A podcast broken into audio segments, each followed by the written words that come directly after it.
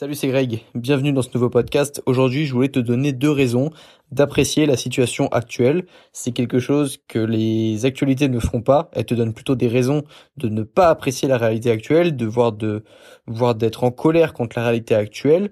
Et moi, mon but, c'est de te donner aujourd'hui deux raisons au moins d'apprécier la réalité actuelle dans laquelle on est. Parce qu'il y a quand même, comme dans toutes les situations, quelque chose de positif à tirer de ça. Maintenant, ton rôle à toi, ça va être plus tard, dans ce, après ce podcast ou dans la journée, de trouver d'autres raisons d'apprécier la situation dans laquelle tu es en ce moment. La première chose que j'apprécie avec euh, ce couvre-feu ou ce confinement ou cet isolement, peu importe, c'est que je me suis retrouvé plus avec mes proches, du coup, parce que je me suis confiné en famille. Donc ça, c'est une chance que j'ai, évidemment.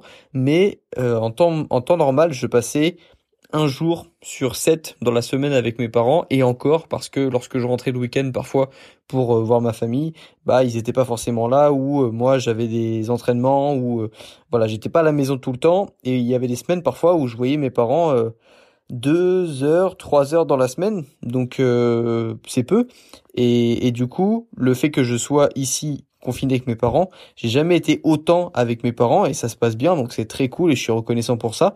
Mais voilà, c'est quelque chose dont je suis content parce que je j'aurais pas j'aurais jamais pu je il y a pas d'autres situations qui m'auraient permis de passer autant de temps avec mes parents et je sais qu'il y a beaucoup de regrets bah, chez les chez les étudiants notamment ou plutôt chez les chez les personnes plus âgées bah de pas avoir passé assez de temps avec ses parents. Donc en quelque sorte le confinement m'a évité un regret, un regret potentiel m'a évité au moins cette euh, m'a permis de, de, passer un petit peu plus de temps avec mes parents, en tout cas.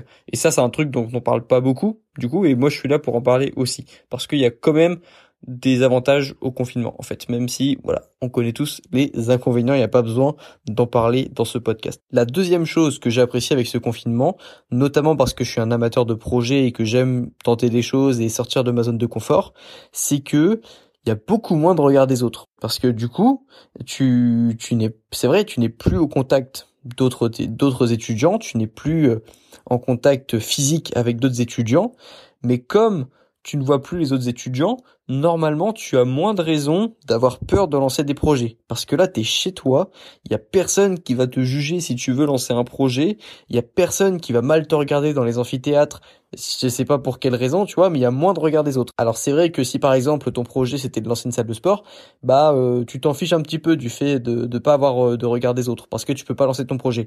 Mais il y a quand même 10 000 projets, notamment les projets sur soi qui demandent pas beaucoup d'investissement, que tu peux lancer sans aucune crainte du regard des autres. Et c'est vraiment cool, on n'en parle pas assez parce que le il y a, y a 10 000 étudiants qui aimeraient bien lancer une chaîne YouTube, mais il y a beaucoup d'étudiants qui ont peur du, regard des autres, qui doutent, comme c'était mon cas lorsque j'ai lancé ma chaîne YouTube. Et moi, bah, j'ai pris le, on va dire le, le, regard des autres en pleine face parce que j'étais j'étais parmi les premiers de mon amphi à lancer euh, une chaîne YouTube.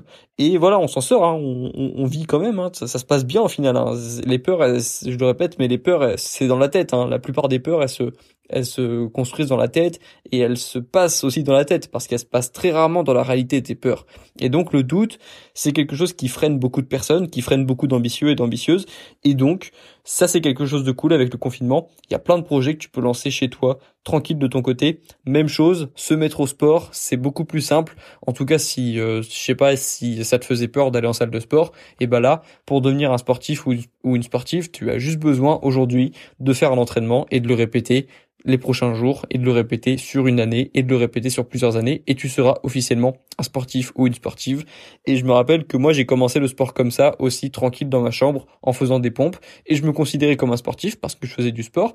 Et ensuite une fois que j'étais plus à l'aise avec le fait d'aller en salle de sport et euh, je sais pas de de ouais de bah de, de m'imposer un petit peu à la salle de sport, de prendre des machines, de, de me sentir euh, à ma place dans la salle de sport. Une fois que j'avais passé ce, ce cap de regard des autres, et eh ben euh, let's go. Et puis après c'était cool en fait. Mais c'est pareil pour la lecture par exemple. Maintenant on peut lire des livres ultra facilement euh, sans avoir besoin même de de, les, de, de passer en librairie par exemple parce que là on peut plus par exemple dans la situation et eh ben tu peux commander un livre Kindle et tu pas besoin de passer par euh, le la caisse euh, de, de passer par euh, la caisse à la librairie et puis les autres verront pas les livres que tu lis. Là, tu peux, depuis chez toi, commander n'importe quel livre, être tranquille, lire ce que tu veux, lire ce que tu as envie de lire, et puis euh, voilà, il y aura pas de regard des autres. Tu es chez toi, tu tu as moins de regard des autres. Tu peux lancer plein de choses dans ta chambre, tu peux tranquillement penser à tes idées, à tes projets pour le futur. Tu peux aussi tranquillement méditer sur ton avenir, sur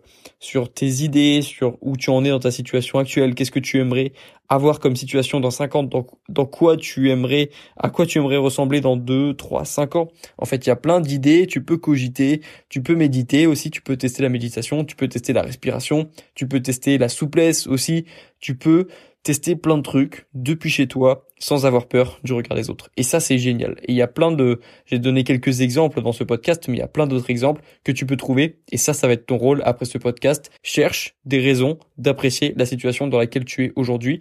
Et ne le fais pas seulement lorsque tu es en confinement. Tu devras le faire aussi lorsqu'on sera sorti de ce confinement. Toujours trouver des raisons d'apprécier ta situation actuelle. C'est aussi ça la gratitude. Et c'est vraiment quelque chose qui va t'aider au quotidien. Ce qui serait cool, c'est que tu trouves 5, 10 raisons d'aimer la situation dans laquelle tu es aujourd'hui pour euh, vivre mieux ton quotidien.